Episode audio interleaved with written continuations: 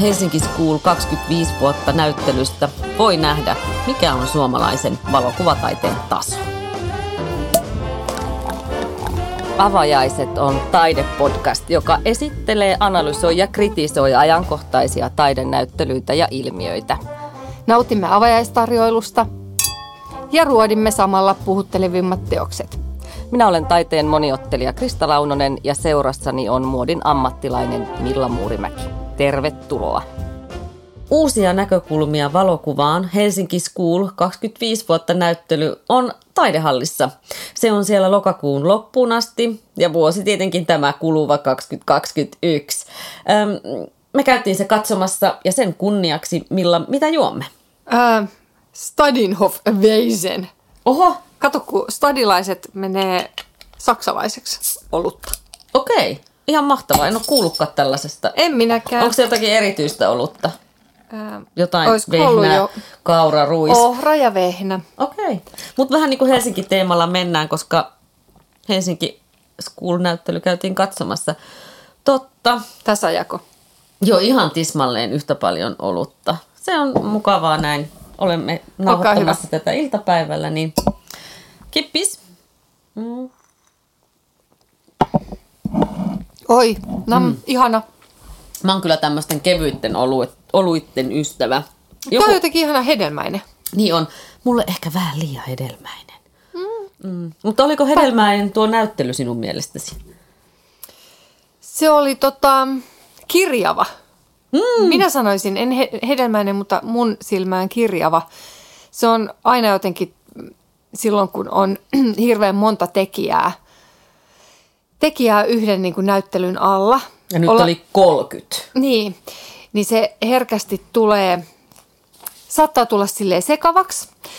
Ja nyt kun tuolla taidehallissa niitä saleja ei periaatteessa, onko niitä kolme sellaista iso, isoa ja sitten ne käytäväpaikat, niin sitten se tarkoittaa sitä, että yhteen niihin aina isoihin saleihin tulee tosi monelta tekijältä töitä.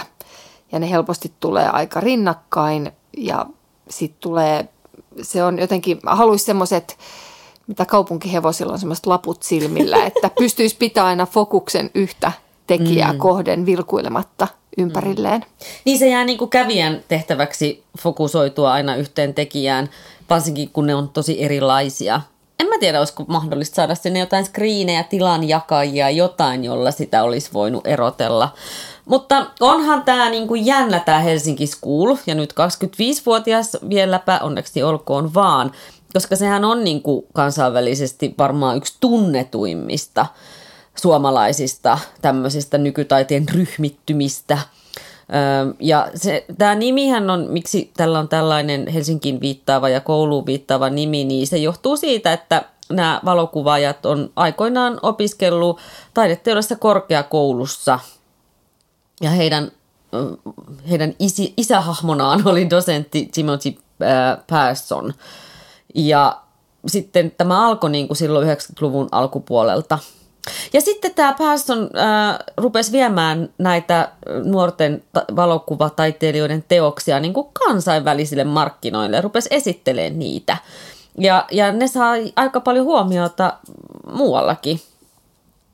Nähtiin vähän niin kuin, että hei näitä näit voi markkinoida ja näitä voi viedä ja, ja sitten tuli tämmöinen niin kuin tavallaan yhteisö tai ryhmittymä, mitä nyt voisi ajatella.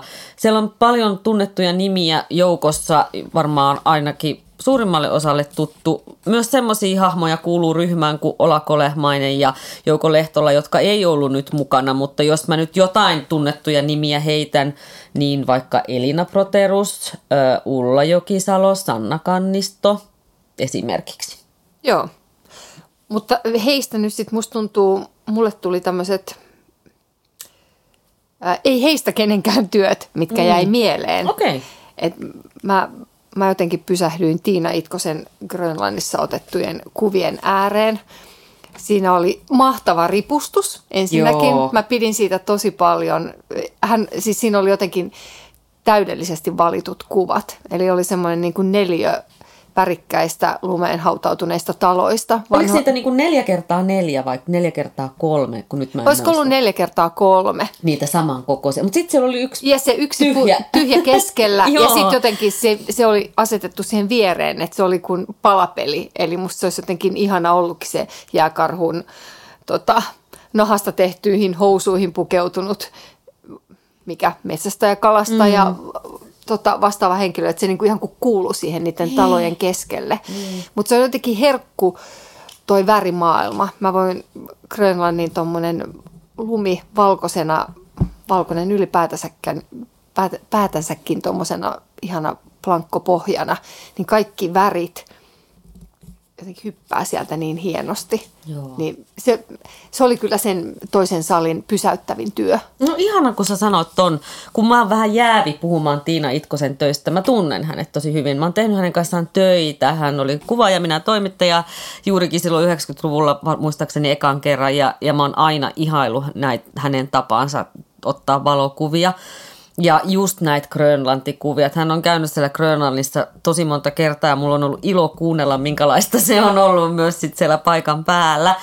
Mutta jäävi, jäävi tai ei, niin... Ähm, tota, mun mielestä hän jotenkin osaa niin sen jään ja, ja sen Grönlannin jotenkin kuvata niin ihanan toteavasti ja kirkkaasti. Että mulle tulee semmoinen olo, että Tiinalla on lumentaju. Joo, ja sitten se on jännä, koska se on tietyllä tapaa, se on sellaista dokumentaarista kuvaa, mutta samalla se on, ne on niin, niin kuin kauniita, hmm. että se tekee, siis se, se antaa siihen jonkun niin kuin mahtavan lisäkerroksen, mikä tekee niistä semmoisia niin kuin tosi pysäyttäviä. Et kun sehän on semmoista, se voisi olla jonkun Helsingin Sanomien kuvituskuvaa mm. Niin. Grönlannista, Kyllä. mutta se nimenomaan toimii tauluna, koska se on jotenkin niin uskomattoman niin kuin upean, upeasti ne sommitelmat ja värien käyttö Niin. ja se valo. Niin. Jotenkin sä pääset sisään siihen Joo, Grönlantiin. kyllä. Se on, joo, nimenomaan. Se on semmoinen täydellistä National Geographic-materiaalia. Niin on muuten. Totta, totta. No oliko jotain muuta, joka pysäytti sut? Ää, Tiina Itkosen vastapäätä oli tota Ville Lenkkerin kuvia. Ja hänellä oli semmoisia tarinoita niiden kuvien yhteydessä siellä seinällä, mitkä oli jotenkin niin hulvattomia, että ne nauratti. Ja sitten tietyllä tapaa myös ne, niissä kuvissa oli tosi paljon huumoria. Joo. Eli siellä oli se niin kuin laituri, mikä oli Yes. uponnut keskellä niin kuin järveä ja siellä oli siis hiekalla täytetty vanha mersu ja tietyllä tapaa, että se, se- ne oli niin kuin, se oli, se oli niin kuin mua viehätti ne. Ne oli todella hauskan humoristisia. Mm. Niistä tuli hyvälle tuulelle ja ne pisti sun niin kuin päässä semmoisen tarinan pyörimään, että sä itsekin rupesit miettimään, että mitäs tässä nyt voisi käydä ja tapahtua Niinpä. pidin heistä. Ja seuraavassa salissa pysäytti sitten tämä Milja Laurilan nimettömiä naisia Joo. rivitöitä. Hän taisi, se oli tota, mä näin sitten, sit se oli hassua, koska se hänen video, missä hän kertoi tästä prosessistaan, niin se oli aseteltu ihan toiseen mm. tilaan. Mm. Eikö ollutkin? Hän Oli, se oli niin- vähän niin kuin siellä poismeno niin, tortaikko. niin, jotenkin, joo, koska oli hauska jotenkin, kun sitä videoa katsoi, niin hänen tota, tekoprosessi, että hän käyttää vanhoja kuvia ja sitten jopa niitä tutkinut ja ihmetellyt sitä, että minkä takia otetaan naisista otettu alaston kuvia vaikka lääketieteellisiä tutkimuksia varten, vaikka heidän vikansa oli vaikka kaulassa, mm. niin silti he on yläosattomissa ja kuva on otettu vyötäröstä ylöspäin. Niin se oli ihanaa, kun se oli leikitellyt sen ne työt niin, että nyt sä näitkin vaan ne silmät. Joo. Eli tietyllä tapaa, että katsokaa mua silmiin, älkääkä katsoko mun rintoja tai mm. muotoja tai jotain vastaavaa. Siinä oli hyvin voimakas niin kuin statementti. Mä haluan nostaa myös sen Milja Laurila, joo, ihan samat fiilikset. Kun hän, hän niin kuin sä tuossa puhuitkin, niin hän siis niin kuin, esimerkiksi on käyttänyt tosi paljon lääkärikirjoja, tämmöisiä vanhoja lääkärikirjoja, joissa on niin kuin näytetty sairaita, sairaita ihmisiä, heidän niin kuin, oireitaan tai tavallaan sitä, että jotain, jotain paiseita tai kasvaimia tai mitä ikinä. Ja, ja sitten tosiaan niin kuin on ollut usein naisia ja ei välttämättä valkoisia, vaan siellä on ollut etnisyyttä. Ja sitten ne on niin kuin jotenkin jääneet semmoisiksi subjekteiksi, semmoiseksi ha- tirkistelyhahmoiksi ja ihme, niin kuin vähän sirkusolennoiksi ne ihmiset niissä kuvissa. Ja just, että et se seksuaalisuus on siellä niinku esillä ilman, että sen tarvis. Että just miksi pitää olla rinnat, jos se ongelma on kaulassa, miksi pitää näyttää rinnat. Ja sitten hän olikin just niissä kuvissa leikitellyt niin, että yleensä pannaan silmien kohdalle se palkki, että Joo, ei ettei tunnista. tunnista. Niin, niin nyt hän olikin tehnyt niin, että muu siitä kuvasta oli semmoisen niin maitolasin takana tai semmoisen Niin, se oli niinku plurrina. plurrina, epätarkkana, mutta ne silmät näkyykin sit sieltä, että sä näit ja sen katseen. Joo, ja mua jotenkin hävetti ö, ajatus niin kuin itsessänikin, että mä en, mä en ole ikinä edes niin kuin ajatellut sitä niin pitkälle. En mä ole ihmetellyt, onhan mäkin nähnyt näitä kuvia. Mm. Tiedätkö, vanhaa kuvamateriaalia, mitä on otettu ihmistä. Enkä, en mä ole pysähtynyt tiedätkö, jotenkin miettimään tätä, että miten sairasta toi koko kuvio on Niin. tietyllä tapaa ollut. Ja mm. onhan se ollut ihan On. jotenkin aivan niin kuin pöyristyttävän alentavaa ja kammoksuttavaa. Mutta tämä on jotenkin ihana tapa taas muistuttaa näistä meidän menneisyyden virheistä, mitä toivottavasti ei toisteta. Mm, ja siitä, miten ihmisiä on esineellistetty, ennen kaikkea naisia. Kun kyllä mulla niin kuin, tulvi kysymyksiä mieleen, että miten me esitetään alastomuutta ylipäätään, miten sitä esitetään nyt, milloin se on niin kuin, ok ja milloin ei, ja sitten, että mitä peitetään, mitä jätetään näkyville, mikä on ylipäätään soveliasta oikein, onko näiden ihmisten lupaa vaikka kysytty ja onko nyt tilanteita, jossa kysyttäisiin tai ei kysyttäisi. Ja mitä ylipäätään niin kuin sairaita tutkitaan ja esitetään.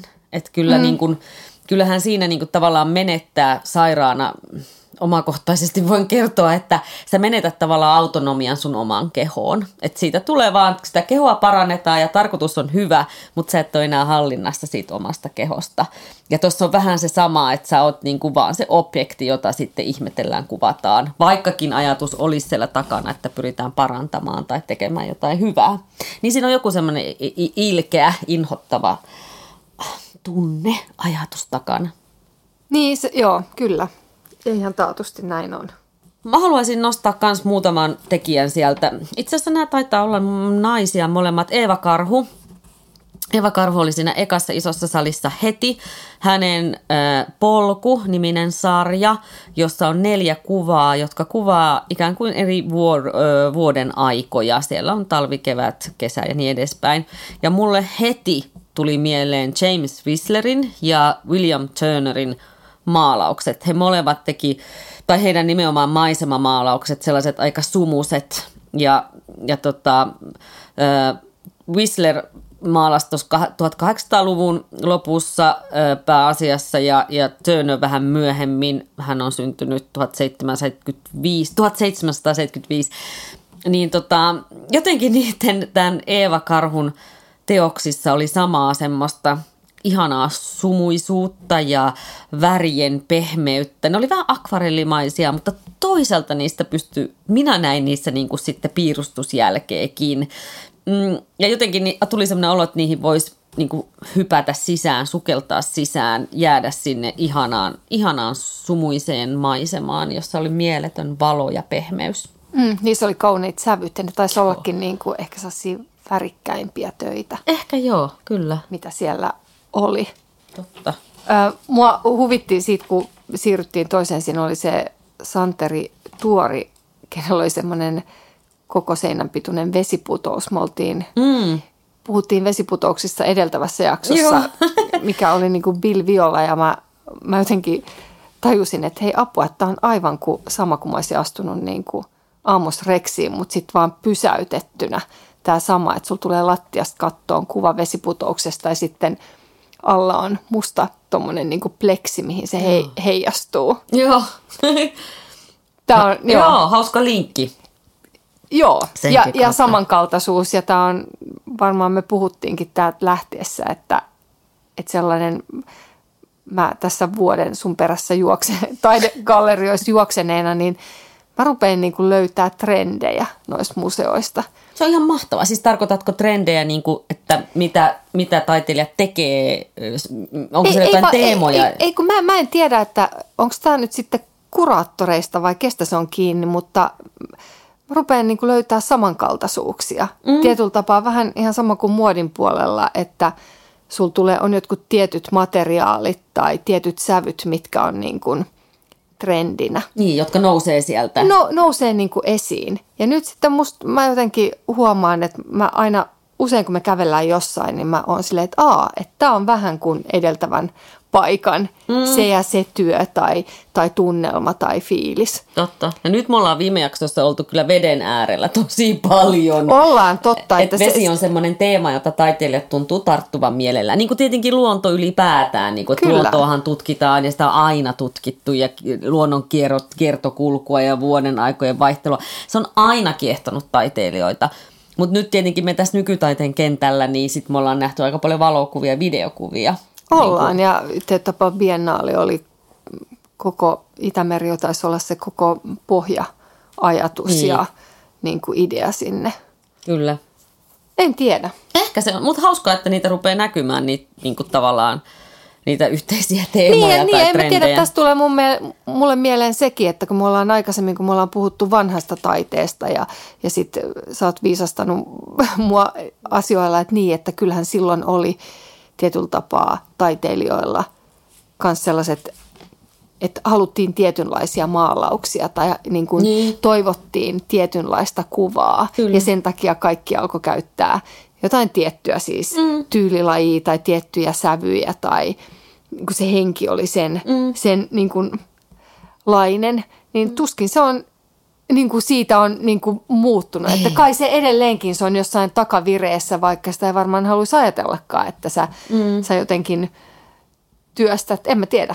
Siis ehdottomasti, koska ainahan taide heijastaa sitä kulttuuria, josta se syntyy ja niitä ihmisiä, että se on väistämätöntä ja niinhän sen pitääkin. Joo. Sehän on meille niin kuin tavallaan myös tapa nähdä, missä me ollaan ja minkälaisessa maailmassa me ollaan. Niin, mutta mä tarkoitan myös ehkä niin kuin myynnin kannalta. Niin, ehdottomasti. Et se, se, se on Kyllä. ehkä enemmän se, mitä mä niin kuin ajan takaa, Niinpä. että, että onko se, että minkä, minkä tyyppiset työt myy. No se voi olla sitäkin. Tai tuossa tapauksessa, jossa ehkä sitten eletään, saatetaan olla niin kuin apurahojen ja tällaisten mm, varassa, niin sielläkin on tietty, nyt mä käytän vähän rumaa sanaa, mutta taideeliitti, joka päättää sitten, että ketkä niitä rahoja saa ja tukia saa. Ja se edustaa myös tietynlaista makua. Että rahahan sielläkin sitten puhuu, mm, vaikka se ei ole suorastaan niin kuin sen ostamista. Joo, se on hyvä, se on hyvä keskustelu. Mutta takas vielä tuohon luontoon Joo. ja luontoteemaan ja naisvalokuvaajiin, niin haluan nostaa vielä Sanna Kanniston, koska hän on varmaan aika monelle tuttu, ja jos ei nimenä, niin ainakin hänen teokset, ne on ollut mediassa mun mielestä aika paljon. Hänellä on hyvin omintakeinen tapa työstää näitä eläinaiheisia valokuviaan ja nyt oli siis esillä lintuja, mutta hän niinku rakentaa semmoisen ministudion aina sinne. Hän ei siis vie niitä lintuja mihinkään tai koppakuoriaisia tai sammakkoja, vaan hän menee sinne eläinten luo ja rakentaa ministudion ja, ja odottaa sitten, että se lintu tai mikä ikinä tulee siihen äh, hänen studioonsa käymään ja tervetuloa vaan ja naps, sitten otetaan kuva. Ja, ja nehän on niin kuin ikään kuin näyttää siltä, että ne eläimet on irrallaan jossain, koska ne on vähän niin kuin jonkun kankaan, kankaan edessä kuvattu. Ja niissä on kyllä ihan mielettömien hienoja sit yksityiskohtia pääsee tutkimaan. Ja tuolla tosiaan Helsingissä kuului 25 vuotta, niin siellä oli näitä lintuja ja niiden lentoa pystyi seuraamaan yhdestä kuvasta ja, ja sitten ylipäätään niitä ihania kauniita lintuja.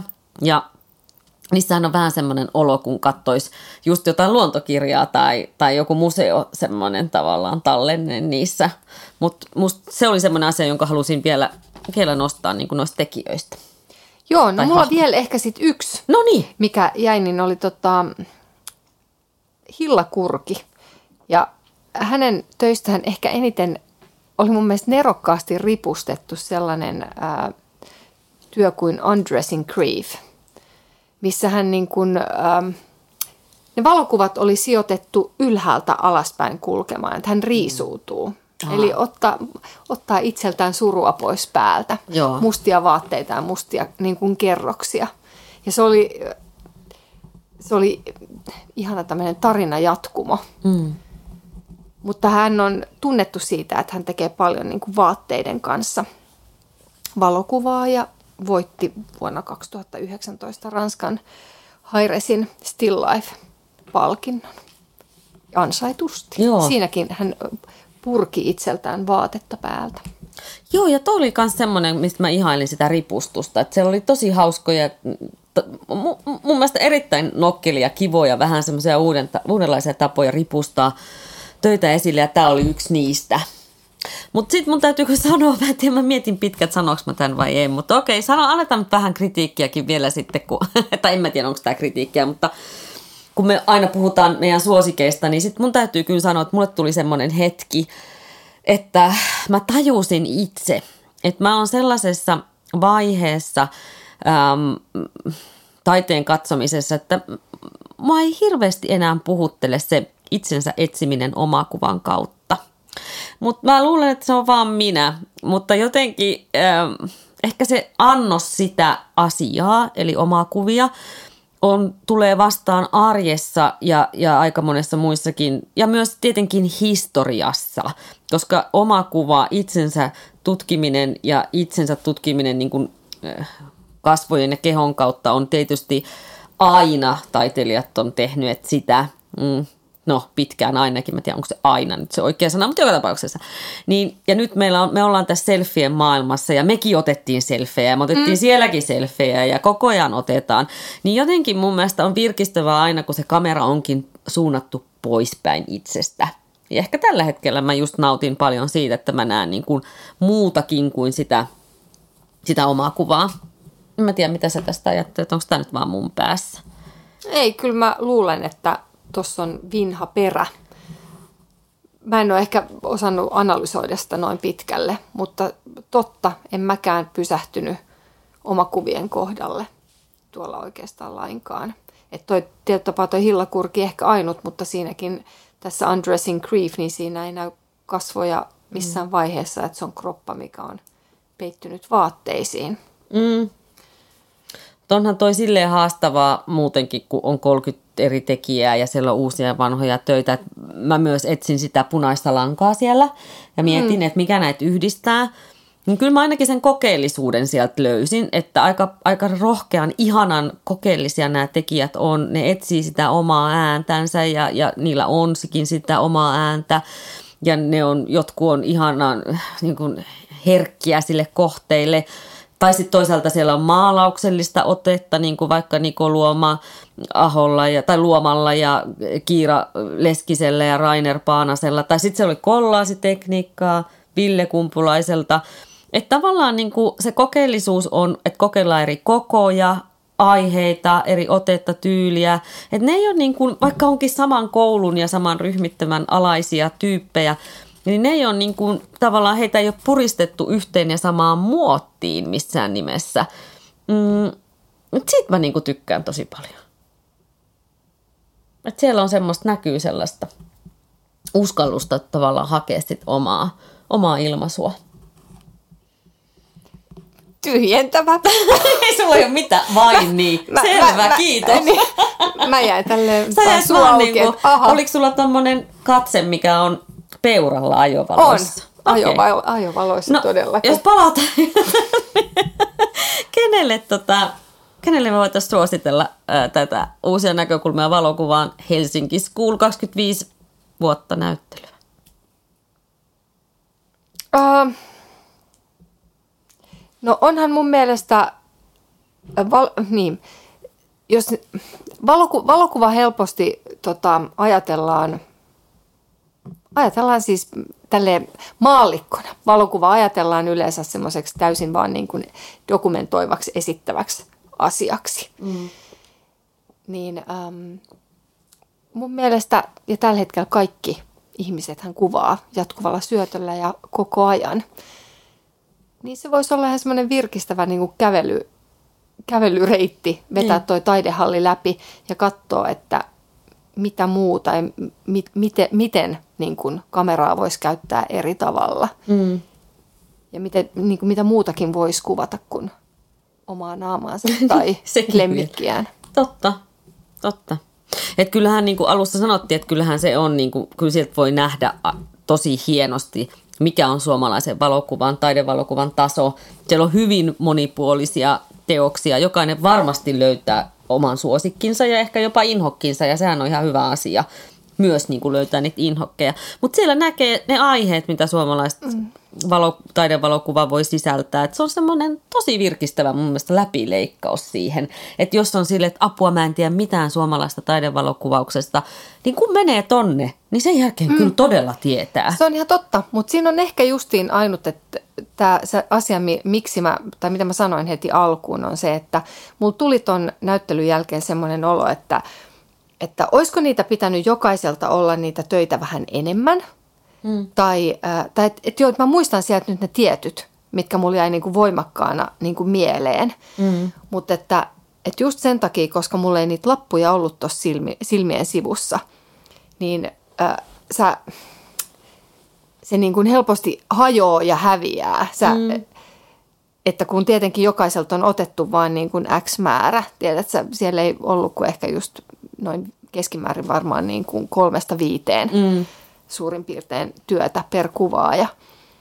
Niin, niin sitten se, mä en tiedä saako kiinni mitä mä Joo, ajan takaa. Että mulla, se helposti jää niin, että kun sä tuut sieltä, niin sitten sä et ehkä välttämättä sitten muistakaan mitään. Ei varmaan kaikkia muistakaan, mutta ehkä tässäkin voisi olla hyvä, että että, että löytää, tai toivottavasti löytää jotain, joka puhuttelee ja jotenkin pysähtyy sen kohdalle. Niin, ja toi, hei, toi on hirveän hyvä pointti tietyllä tapaa. Ehkä just näin, että kun menee museoon tai taidekalleriaan, mihin tahansa näyttelyyn, niin sun ei ole pakko kahlata niitä kaikkia läpi. Mm. Että tietyllä tapaa, että anna itsellesi lupa, että jos joku ei – että kyllähän niin kuin työ pysäyttää sut, jos se niin kuin sua puhuttelee, Kyllä. niin sun silmä osuu siihen ja sä haluat pysähtyä kat- katsomaan sitä lisää. Se Kyllä. tapahtuu mulle joka kerta mm. ja mä luulen, että se tapahtuu kaikille. Et ehkä voi niin kuin antaa itselleen semmoisen luvan, että et sit jos sitä pysähtymistä ei tuu kuin vaan ehkä parin mm. kohdalla, niin ne kaksi oli sen katsomisen väärti. Todella, hienosti sanottu.